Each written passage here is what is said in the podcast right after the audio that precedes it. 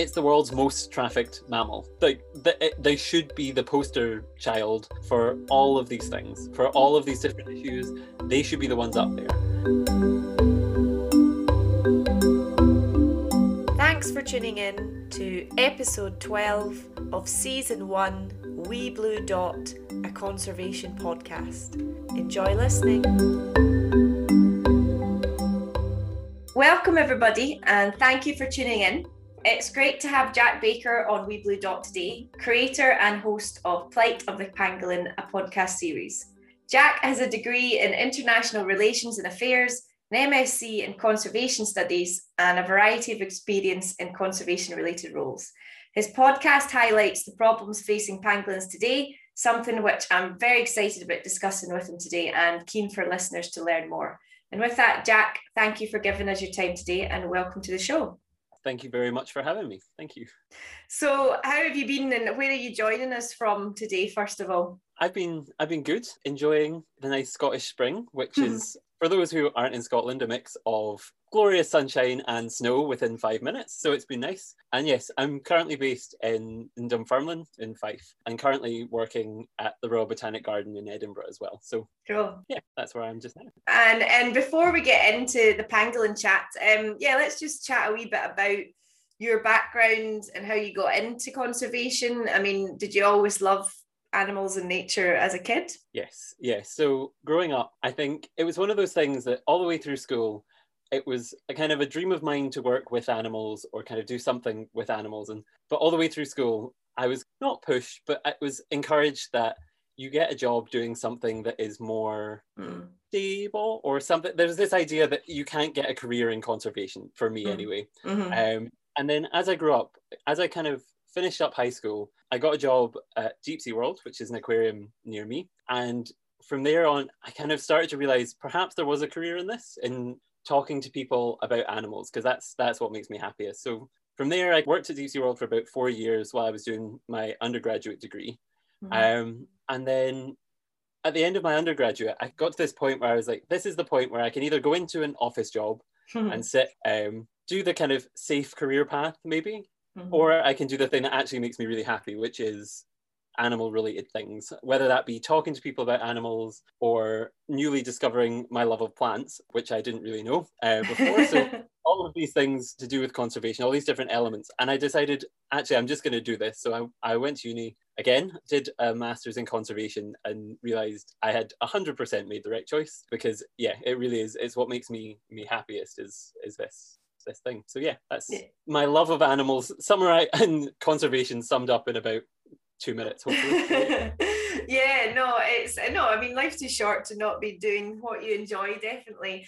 And I mean, can you tell us a wee bit about what did your your first degree entail, like international relations and affairs? What kind of things did you study and focus on? So it was basically it's a posh way. It was at St Andrews, so it's a posh way of saying politics. Um, um, and it was kind of focused on a lot of theory based on why humans do what they do in the political sphere, why people search for power or certain case studies to do with terrorism and all sorts of things. And mm. it was very structured at the start, where it would be kind of focused on very exclusively human issues. And I didn't love that. So by the end, I was trying to focus my degree on things that interested me and kind of apply these theories to to different things. So for my undergraduate dissertation, for example, I wrote on the topic of animal rights and how you can sell animal rights legislation to governments and how what might make them more inclined to support animal welfare.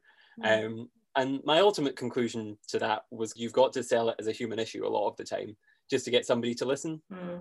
which is perhaps not the ideal way to do it, but that is what the undergraduate degree taught me. That and the fact that I guess humans are inevitably going to do the same things over and over again. So you might as well work with animals because at least you can you're helping someone who or something that uh, that can't help itself all of the time. Whereas humans we we can help ourselves. We just make the same mistakes over and over again. uh, yeah, that's true. Yeah. Um, so it was kind of more the politics, but then I tried to tailor it as much as I could to, to my interest. Yeah, no, I did the same. I mean, I didn't study anything like you. I studied archaeology for my undergrad, but I decided pretty quickly that I wanted it to be about nature and animals in some way. So yeah, I tailored the, the dissertation towards extinct species and stuff relating to to early humans. Um, but but yeah, it's it's good though. It's good to have the experience. And St Andrews a lo- is a lovely place, obviously, and that's where you went back to do your masters, isn't it? Yeah. So the last year, I would I was finishing up my dissertation actually, and um, it kind of it got to the the Christmas before I was due to finish, and me and my family took a trip up to the Highland Wildlife Park, which is a park here in Scotland that's got all sorts of wonderful creatures for people who haven't been. Uh, it's got wolves, polar bears, tigers, all sorts of things that are incredible, incredible species. And I went up there, and it was kind of at that point where I was applying for jobs and working out what I wanted to do. And my flatmate had already applied for a master, so I knew that was an option. And I was standing there.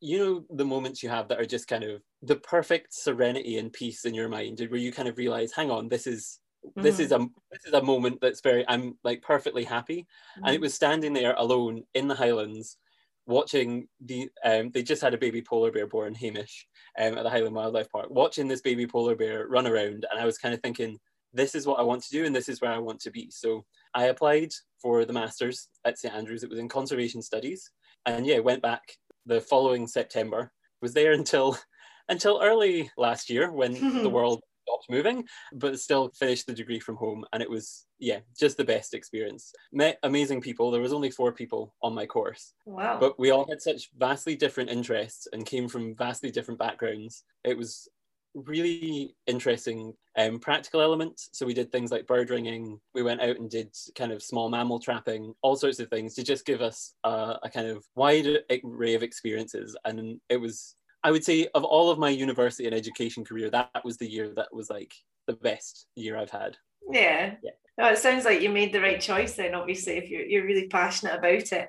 And what did you kind of focus on throughout that year? I mean, as you say, it's unfortunate that COVID's hit and you you maybe spent the last few months working from home, but what were the different topics that you focused on on the on the masters? So it was quite good because it was basically an interdisciplinary masters, which is why my main concern when I finished up my undergraduate and was, was looking into master's degrees is that for conservation, a lot of them required zoology or some kind of biological background, which I obviously didn't, didn't have. I did science in high school, but then beyond that, didn't have any real experience in it. So it was good because it was interdisciplinary. Each week there would be a different topic. So there was weeks where we would focus on the politics of things. There was weeks where we would focus on statistics, which I very quickly learned I hate. Um, but it's very, very important.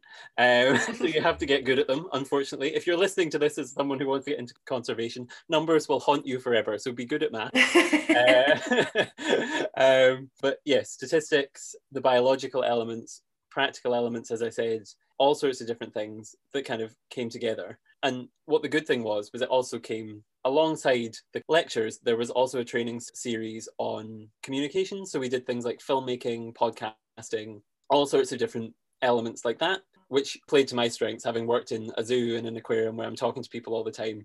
Um, it kind of built Mhm. on that knowledge, which was really, really good.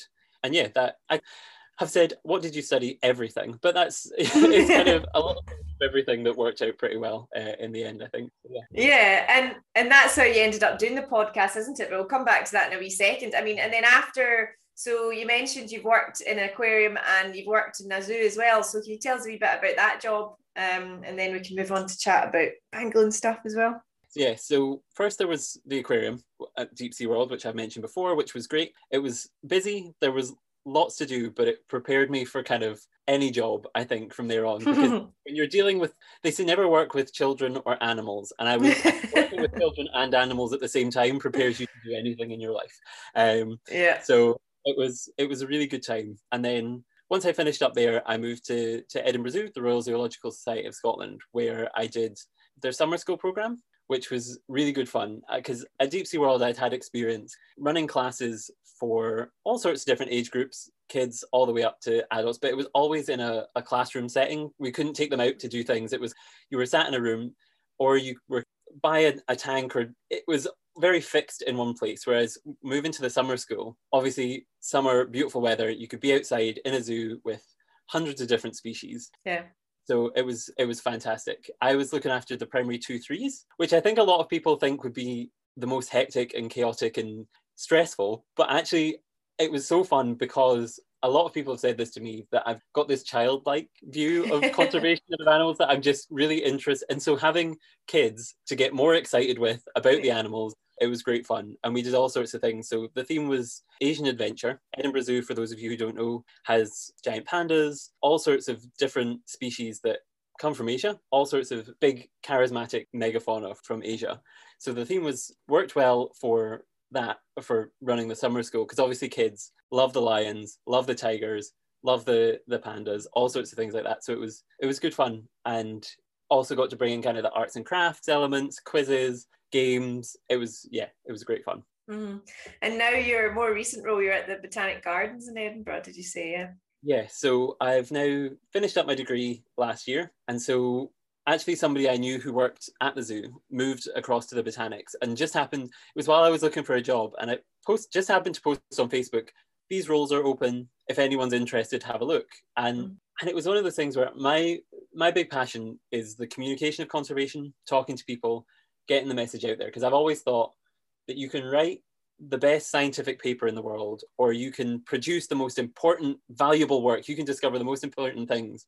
But if you fail to communicate them properly to the public or fail to get the information out there, mm-hmm. then what does that really mean? Because if people can't act on what needs changed, yeah. What so the job at the Botanics that came up was an assistant with their MSc, and so it was helping them convert a lot of their teaching for their their master's degree into an online format. So, filming virtual field trips, producing interviews for the students to listen to, that sort of thing. So, it, was good experience that um, to kind of build on my interest, and it's been excellent. It's been I've got a lot more experience with camera, a lot more experience with interviewing, photography, editing, all sorts of things. Which and it gives me an excuse to be outside a couple days a week, which is always good. Yeah, um, it's it's really good fun. Um, I, think I'm doing a good job. I hope I'm doing a good job. My contract for a year, so I hope I'm doing. I think I'm doing. Um, yeah. I think though it sounds great. Like uh, we've talked about it before. Um, how obviously the, over the last year the whole world's kind of turned to online resources because we've had to because of COVID. Um, so it's definitely good skills to have, and it sounds like uh, yeah, it sounds like you're right about the communication side of things. So it sounds like you're adding to the list of skills that you've got and it's a, it's a lovely place to work. I mean, when you can actually go in there, the Botanical Gardens in Edinburgh are used to be one of my favourite places to visit when I lived in Edinburgh. So uh, it's a lovely place. Moving on to the, the podcast, I mean, you developed this podcast, didn't you, as part of your masters? Is that right? Um, and was it affected? Was it implemented because of COVID and the kind of pandemic? Yeah. So March last year, I was meant to go to Namibia to do kind of gather some information do some maybe interviews in person, um, talk about things. Because originally my dissertation project was going to be about communicating with people in an area where there are pangolins about pangolin conservation and why it's important. Mm. And then obviously I couldn't go, but instead of, I think there was two options. I could either bin the whole thing and find something local to Scotland that would be an easy pick, or stick with it. And I think the pangolin presented a unique opportunity because I, a, a lot of people don't realize, but at the start, or don't really remember, but at the start of the, the COVID pandemic, the pangolin was associated with the disease. Um, mm. It was mm. found in the markets in Wuhan where all of it kicked off. So, but here, nobody knew what a pangolin was. If my parents, when I first told them, looked at me just smiling, kind of, yeah, interesting, good, good choice, good choice. um, but nobody really knew what a pangolin was. They knew that it was this thing that came from Asia, maybe, and had maybe caused coronavirus, but didn't really know. So I thought, let's seize the opportunity and do an education campaign for the UK or anybody really who doesn't know what a pangolin is. So mm. instead of doing interviews in person and doing this kind of local thing, I went a bit more global, which was tricky in a way because it coordinating time zones and all sorts of things to get information and taking on this massive amount of information that's already out there about them and trying to condense it into something that is digestible for people who don't necessarily ha- know that much about an animal already was quite mm-hmm. a challenge. But I think overall it worked out for the best. Not only could I kind of do something new and different that I had didn't hadn't planned on, I also was able to bring in voices of people that I wouldn't necessarily have thought of bringing in. Um, mm-hmm. So my dissertation project, The Plight of the Pangolin, is a, a podcast series, six episodes, and each episode, I spoke to a different person from a different part of the world for their perspective. So speaking to people in Scotland about trafficking and zoonosis, people in Namibia, um, Hong Kong, all sorts of different places to just try and get different perspectives on things. And so my podcast series was born out of that initial not being able to go somewhere but in not being able to go somewhere i was kind of able to go global which was interesting. Yeah which is i mean I, I was been saying this to people over the last few weeks when i've been recording that we're so lucky that we have the ability to do this. You know we can speak to people all over the world about all sorts of things so it's trying to take the positives of the whole situation but i think in ways it's brought a lot of people kind of together as you say for all sorts of different projects and it's been a pretty good success and it sounds like you've enjoyed it so it's it's all turned out for the best probably and why did you choose the pangolin? As you say, for anyone listening who doesn't know much about it or doesn't know anything about it, can you tell us about these amazing wee creatures? Yes. So, if I'm perfectly honest, at the start, the start of last year, I was familiar with it in the sense that I'd seen them pop up in a documentary here and there, but I didn't know a huge amount about it. And then I was thinking about what I wanted to do, and a lot of the projects that were offered up in terms of doing the dissertation were things that I was familiar with. And while they would have been interesting still, there were things that I wanted to kind of push myself and learn about something that is a bit different and I didn't know a lot about just to kind of expand that knowledge. So mm-hmm. I went and spoke to the provost of the University of St Andrews, Dr. Monique McKenzie, who works in Namibia with a PhD student um, who's kind of studying pangolins, we had a discussion early on about the possibilities, the different things that were going on. And from the moment I first got an email with a video of a pangolin, I fell in love. I just thought they were bizarre, cute, kind of strange little things. And for those of you who don't know, so pangolin is a small, scaly mammal. There are about eight species of them, well, there are eight species of them, ranging from vulnerable to critically endangered around the world. They're found across Africa and Asia. And I'm trying to think of a way to describe them that is mm-hmm. easy. And I still don't have the right way to kind of do it. But if you imagine an armadillo almost, but instead of with the big plates that cover their whole back, it's lots of little scales that they have. And they also have this big long tail. Like an armadillo as well, they eat ants, they curl up into a ball to protect themselves, and they face numerous threats around the world, which is again another reason why um, I was kind of interested in talking about them because if there's a problem there, I like to be, get interested and try and think of ways to fix it. Um, yeah. So they, you're no, you're right though. Sorry, you're right. Um, thinking about how to describe them when you're just using a podcast, they they just look to me like they do look like some sort of like kids drawing of an alien. You know, they are they are such odd little creatures. And the eight different types, I mean, do they range in size? Are some of them smaller than the other? And do they look a wee bit different? So all of them look slightly different colorations. All of them slightly different sizes. So there is the Temminck's ground pangolin, which is one of the larger species. And then you get smaller species that are arboreal, for example. So they use their tails to climb trees um, mm-hmm. and keep themselves in the tree most of the time. So they all have these subtle differences.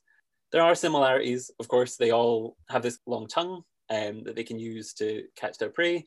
They are all, or mostly, come out at night uh, or keep themselves to themselves, hidden as much as possible. They live in burrows. So they all kind of have things in common, but they all are slightly different as well. And slightly, yeah, they're just, it's hard, as I say, it's hard to describe. I, the best thing you can do is l- Google a picture of them because I think that kind of helps you picture it.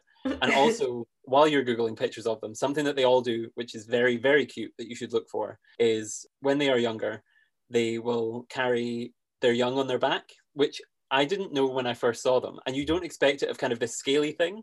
Mm. You, you just don't you can picture it with kind of monkeys that have fur to kind of hold on to. Mm-hmm. but for this scaly little creature to be have this another scaly little creature balanced on its back is is very charismatic very cute so you should look it up. They are very cute as you say um you wouldn't think it but when you see them and even just the way they move and stuff i think is really cute.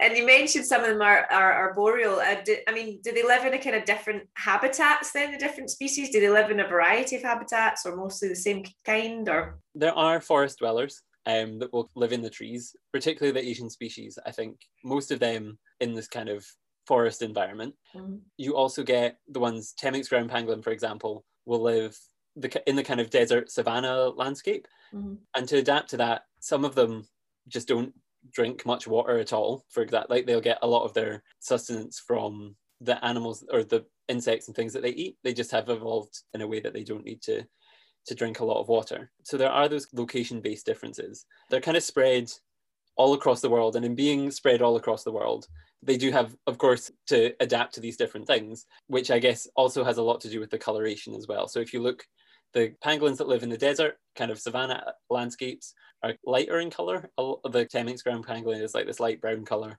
Um, mm-hmm. and then you kind of have the darker colored foresty species. Obviously, yeah. I don't know how much you can use that as an official thing, but it's something I noticed. Uh, no, totally. Yeah, no, as you say, they'll be adapting to the the different environments and stuff that they're living in. So, um, but yeah, no, that's cool. I hope I'm sure people will be googling them as they're listening to this because they are such odd wee things.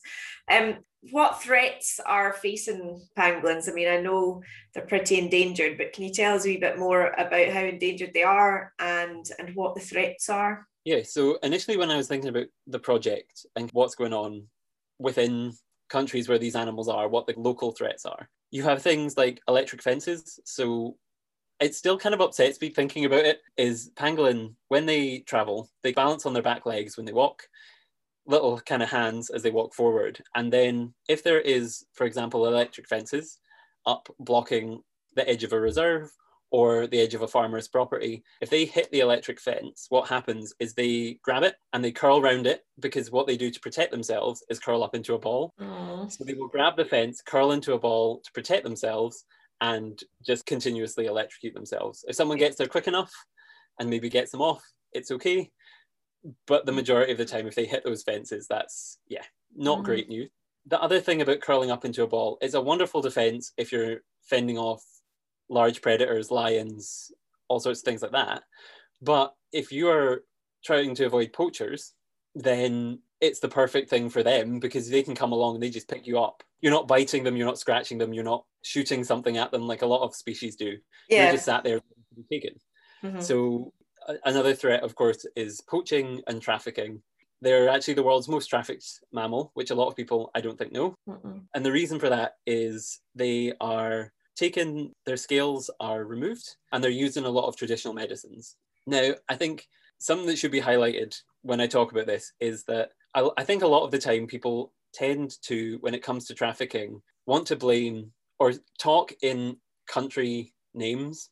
Mm-hmm. We'll say China is doing this, or Hong Kong is doing this, or a country in Africa is doing this. And I think it's important to highlight at that point while the flow of these animals is a lot of the time from an African state where these animals are from, because a lot of the Asian species are now so critically endangered.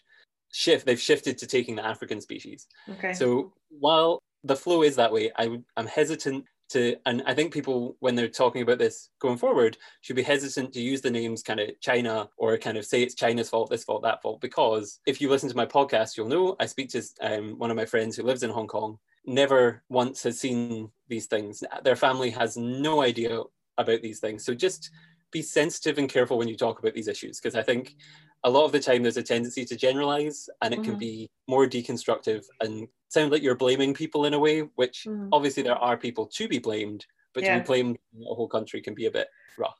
Yeah, and and I guess it's it's similar to a lot of things that are a lot of animals that are being affected by the illegal wildlife trade that yeah, I mean, I've experienced exactly what you're saying, and you tend to blame or point fingers at an area or a country, but that might be where the animal comes from and is being poached. But there are mm-hmm. so many other parts of the chain. You know, there, you know, the illegal wildlife trade is is so huge that there are other parts of the chain all over the world. So it's not just the poachers on the ground necessarily, even though that is awful. But there are all sorts of other people involved all over the place. And you're right, I mean, are the scales are they made out of like keratin? Is it the same kind of material as your nails, or? Yes, yes. Yeah. So it's the similar thing with rhino horn.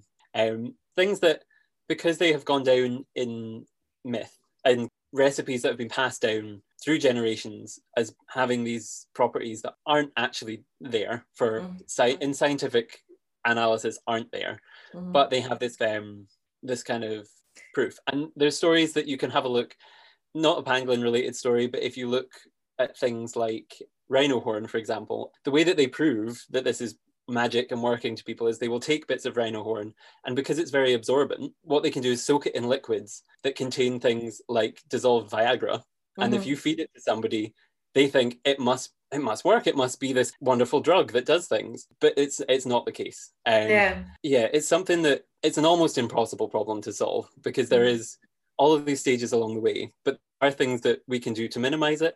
So making yourself kind of aware of these issues um, mm. is one thing, and talking about them, and also reflecting on your own actions and what you're doing to support different charities that are trying to combat this, or also different things that you do in your day-to-day life. You might not think buying a, a dog or a reptile in the UK, for example, from a certain buyer would affect a pet trade or trafficking or these things. But there are certain animals or certain reptiles or certain things that shouldn't really be in the UK. And if you follow the chains, a lot of the time they, they come back to the same issues. Um, even things like I've spoken to somebody who deals with human trafficking in, as part of the podcast. And if you look at the routes that these things take, these traffickers don't care what they're trafficking. They will traffic anything anywhere as long as it makes them a profit. Mm-hmm. So they could be trafficking pangolin, they could be trafficking children. They don't mind as long as it gets them profit. So that's something else to be aware of that if you're if you're noticing things that are unusual that might have to do with another form of trafficking, if you point that out to somebody or point that out to the police or something, it can affect a whole bunch of other things down the line as well. Yeah, you mentioned uh, there that you know obviously the the scales of the pangolin, I guess, have been believed, as you say, throughout cultural history to have certain properties, whether it's an aphrodisiac or I don't know. I imagine there's all sorts of different things that they people believe that they cure, um, and that's a kind of historical myth or story, as you say.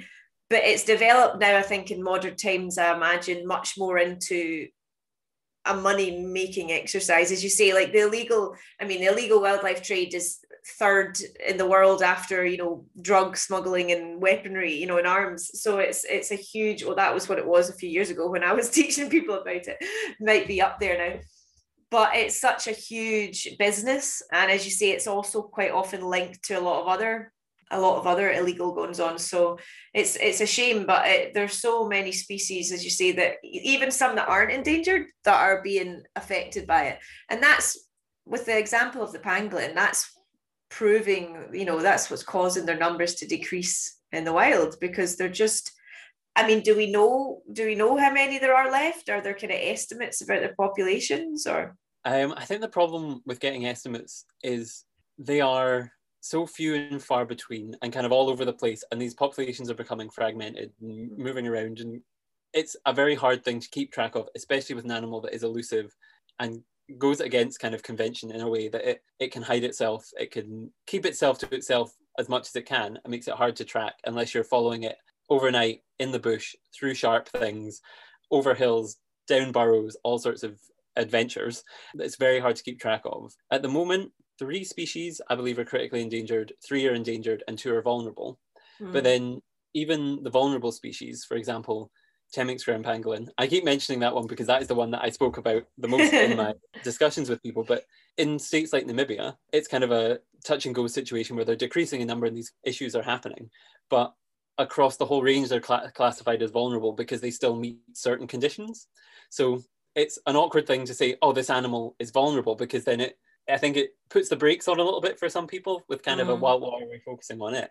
When actually, just because something is classified as vulnerable doesn't mm. mean that it's really close to being a lot worse than that because it may be vulnerable because there's a number across the world, but within if those number are broken up in certain ways, it's a it's a huge issue um, because they can't meet, they can't reproduce, they can't do these things. Yeah, yeah, I can imagine like even just I mean, the only way we know if an if a species is, you know, as you say, critically endangered, is that people get the opportunity to do the research and to study them. And if you, I mean, you pointed that out. I hadn't really thought of it like that. I suppose that they are they're difficult to find, they're difficult to study, and that also will mean that I imagine if the numbers are less and they're more spread out, it's difficult for them to breed, you know, and find mates and things like that. And as you pointed out, they're so easy to just pick up and and and take and poach that I imagine there'll be a lot of people in the areas that they live that that do um, know that they can make money out of them and stuff. But I think that's well, that's a point I wanted to bring up is I think it's important when for me, whenever I'm talking about anything to do with the illegal wildlife trade, it is important to kind of remind people or remind listeners that in the areas where these animals live, you know, people have got quite a lot of, in some areas, they've got quite a lot of worries. They've got bigger things to worry about maybe than pangolins in the illegal wildlife trade. I mean, they're in some areas, as I imagine, there's a lot of poverty. There's there are kind of wars going on and things like that. So, is that kind of true in the case of the pangolin in the in the regions that they live in? Are are the people just going to kind of do whatever they can to make money, or? I think there's growing interest. So one of the people I interviewed, um, Kelsey Prediger, she is working in Namibia trying to work with communities to kind of build this knowledge and build this kind of understanding of them because if it comes down to it if it's you your family or a pangolin as hard as it is for somebody like me to say because i love conservation i love these animals it's going to be the pangolin every time that gets the short end of the stick. Mm-hmm. so there are people working to kind of build this community knowledge about actually these can be very important animals. So teaching people them that they're ecosystem engineers that they are do have this important role to play kind of helps build this up. If people understand, well, they eat the termites that destroy your crop. They dig burrows which encourage the plant regeneration and the kind of soil restoration because they turn things over. It helps to build this knowledge and deconstruct these either myths that surround them of being not that important or raise awareness in a way that makes people actively want to, to protect them. There are um, these myths as well that surround them that don't help. So while there's the aspect as we were talking about about kind of selling them to feed the family there's also the traditional aspects on the ground in terms of using them for traditional ceremonies. So for example there is groups in africa that see it as an omen for rains. So if a pangolin turns up they will take it back to their village and they will use it um, in traditional ceremonies to determine if there's going to be rain. And then a lot of the time the end of those traditional ceremonies is not oh we'll let the pangolin go because we've used it for the the traditional ceremonies they say, well, the gods have sent us this pangolin. We need to mm. give it back to the gods. So they'll bury it sometimes still alive, or mm. all of these kind of cruel, what we would picture as cruel, but are part of their traditional ceremonies. Um, mm. Well, so it's about helping educate people in a way that doesn't tell them they can't do these things because they're their traditional practices and religions, but encouraging them to say, these are the kind of facts that we know about the animal obviously it's up to you to keep these things going whether you're going to keep doing those religious ceremonies or not. But just be aware this is what's going on and make your choice as to, to what you're doing. So yeah, yeah, it's all about educating people in the in the field and giving them the option then of, of how they're going to act. Yeah, well, I mean, that you hit the nail on the head there. I mean, it's all about, I'm biased, obviously, because that's my background, but it is all about education, really, whether that's people like us back here in Scotland or it's the people living around them, because quite often in my experience the people that are living around certain species don't know you know they don't realize how endangered they are maybe globally and, and what's going on in other parts of the world. They just know what's happening in their area and and quite and they know the environment around them better than anyone. So a lot of charities and conservation projects are working with obviously the local people working with the communities who who are around them because at the end of the day they're the ones that are that are going to protect them. And I guess that the same can be said, hopefully, for the areas of the world who who are using them as kind of if they are using pangolin scales as traditional medicine or anything like that. It's all about education as well, just talking about alternatives and, and whether it actually scientifically has been proven to, to work or have any benefits at all. But I mean, it's easy for us to say, it's, I always say that it's easy for me to say here, sitting here in Scotland, oh, penguins are cute and, and they're endangered, we need to protect them. But it's a wee bit more complicated than that, obviously, in the areas that they live. Why do you think people don't know that much about them? Do you think it's because they're not cute and fluffy or I feel this, as you said earlier on, I feel that people don't really know what they are or know anything about them. And hopefully that will change in the next few years. Mm-hmm. I, I mean, it's hard to say exactly because it's kind of a, it's the world's most trafficked mammal. Like the, they should be the poster child for all of these things, for all of these different mm-hmm. issues. They should be the ones up there. And I think it certainly start. I've noticed a change now in that you see a lot of these adoption packs coming up for pangolin, where they've started to replace things like polar bears, elephants, these kind of charismatic megafauna. I don't know whether it's the conservation sector's tendency to focus on these big species that people already know that is the issue, but there's certainly mm. an element I would say of that, if that people want to see rhinos, so the conservation sector shows them rhinos. Whereas if you show mm. something new and interesting, it might catch on. So I think there's that element of you don't see them in the kind of always on the kind of posters and adverts. I also think there's the issue of growing up. We were never exposed to pangolins in zoos. We were never exposed to them in these kind of documentaries hugely. Um, they can't be kept in zoos well. They just they have to eat huge amounts of insects. They travel quite a lot. They dig burrows. They do all these things that just don't always function well in a zoo environment. So a lot of people here certainly aren't familiar with them. I haven't seen much pop up. I think it is starting to change, and I hope it is starting to change with while COVID 19 certainly hasn't helped a lot of things, I think it did bring the pangolin to the focus of a lot of people and the wildlife trade to a lot of people. So hopefully people's opinions will start to change and will start to shift and this awareness will grow. But um, yeah i can't say i can't say for certain. So as but i will keep working until every single person in my life can give me a brief description of some kind of issue related to pangolin. Even if i can't describe what they look like well myself i want people to kind of have an idea yeah and you're right though you're right. And and as you say i mean they're obviously trying to think of positives to come from the last year in covid one of them is a I think a lot of people who didn't maybe know before are learning a great deal more about how close we are to nature and to zoonotic diseases and and viruses and and and how our kind of unhealthy relationship with the planet is is causing these problems. And I do remember way back in the beginning a lot of stuff on the news about the pangolin and hopefully that wasn't a negative thing to them. Hopefully, people weren't going out and you know killing pangolins because they thought they were spreading COVID. But I think it's turned around now, and it seems to be more that it's just illustrating how how endangered they are, as you say. Um, and the illegal wildlife trade in general, again, people I've spoken to in Britain might not realise quite how much stuff comes into Britain, you know, through airports and stuff as well. I mean, we both obviously have worked in in zoological collections, and we know that zoological collections can go to yeah, an airport and, and kind of borrow loads of objects that have come through customs to use in educational sessions and things like that. We've both done that before. And there's so much stuff that comes through, even you know, Scottish airports that I think people just don't realise it's trying to be kind of smuggled through. So even though we are maybe far away from where pangolins naturally live, um, there's no doubt I'm sure Britain's still got a part to play in it all. I think they are not a huge issue here, as we're aware, but then turn the lens back on yourself before we start picking apart everybody else. Let's have a think about mm. conservation in the UK. How many large species do you know in the UK are still around that were here thousand years ago, two thousand years ago? There's not that many.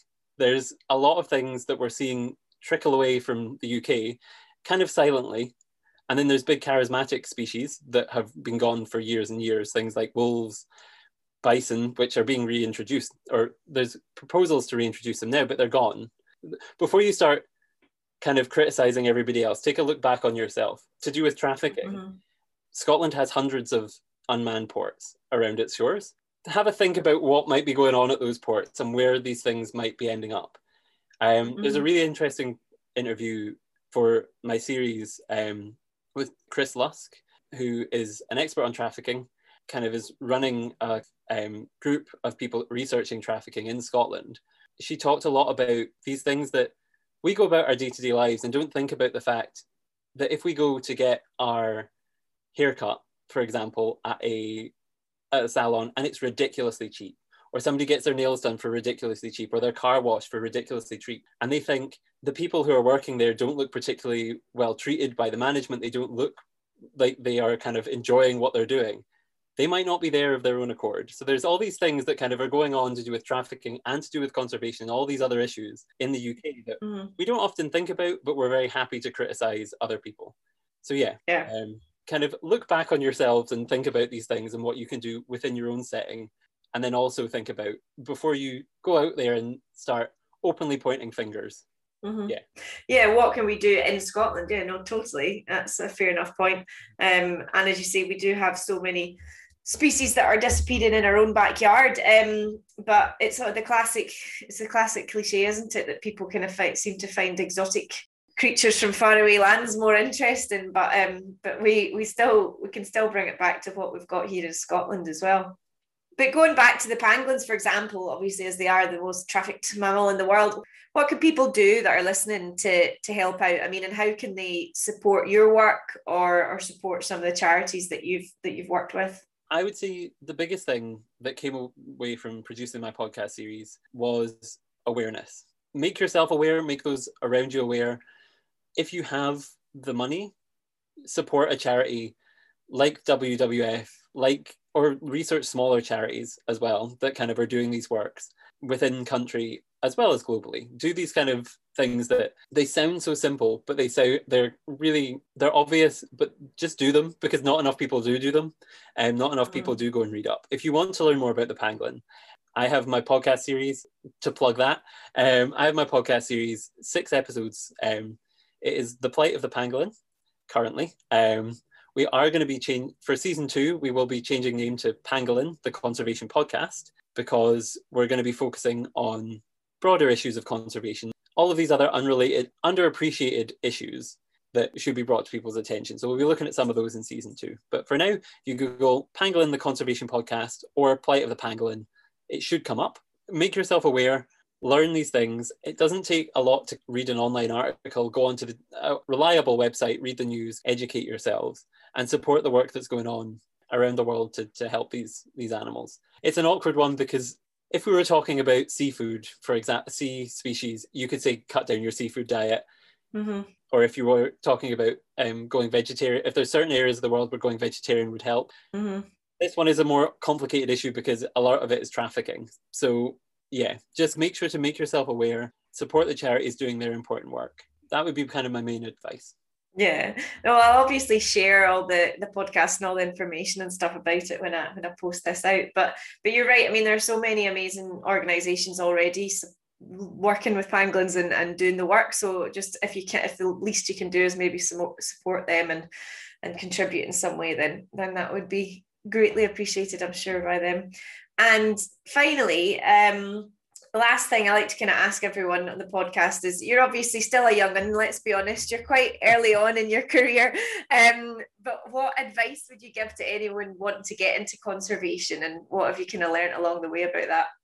So I, I, yeah, so for anyone who ca- can't see my youthful youthful um, at the moment, I am yes, I'm only 23, so I am a baby. But there are, I would say, that makes me kind of well equipped in some ways to tell you, if especially if you're younger than me, or actually, I suppose this applies to anyone. This is hard work, or this is work where you feel like you're kind of fighting the same battle every day. I've, I described it yesterday to someone as the story of the Hydra from Greek myth. You feel like you cut off one head and two more grow back in its place. And it does feel sometimes that you're kind of fighting these battles and fight. But if you keep going and you keep pushing, it all makes it worth it. And you kind of have to think about if you're not doing it, who is doing it. Um, and if there, if you can't think of people, it's kind of worrying. So you have to keep pushing. You have to keep fighting. But on that same note, I would say, while you're interested in conservation, if you're listening to this, you're probably already interested in conservation. So my other piece of advice would be don't because your friends don't have an interest in animals not talk about them just because your friends don't seem to want to talk about the destruction of the amazon or the pangolin or dolphins or whales or polar bears or elephants, don't shut up. Keep talking at them because if you talk at them and you explain these things, one day you'll get through to them and one day they might change and one day they might want to help you in this fight to keep our world a lot healthier. So yeah, my piece of advice would be keep going and as many times as people might look at you like be quiet, don't be quiet because as quiet, that's when the problem just gets worse than talking. No, you're right. You're right. And I, I, I joked in you're young one, but I know you've obviously had lots of cool experience so far. I've known you since you were a younger one, so um, so you've had lots of amazing experience so far, and, and you're doing a really good job with the with the plight of the pangolin. So it's it's a cool thing for people to tune in and listen to. Um, but we have run out of time unfortunately jack. So thank you so much for for joining us today. Um, it's been really lovely to chat to you and thanks for teaching us all about pangolins. No problem. And yes as i say the plight of the pangolin season two we're on twitter at pangolin podcast. Thank you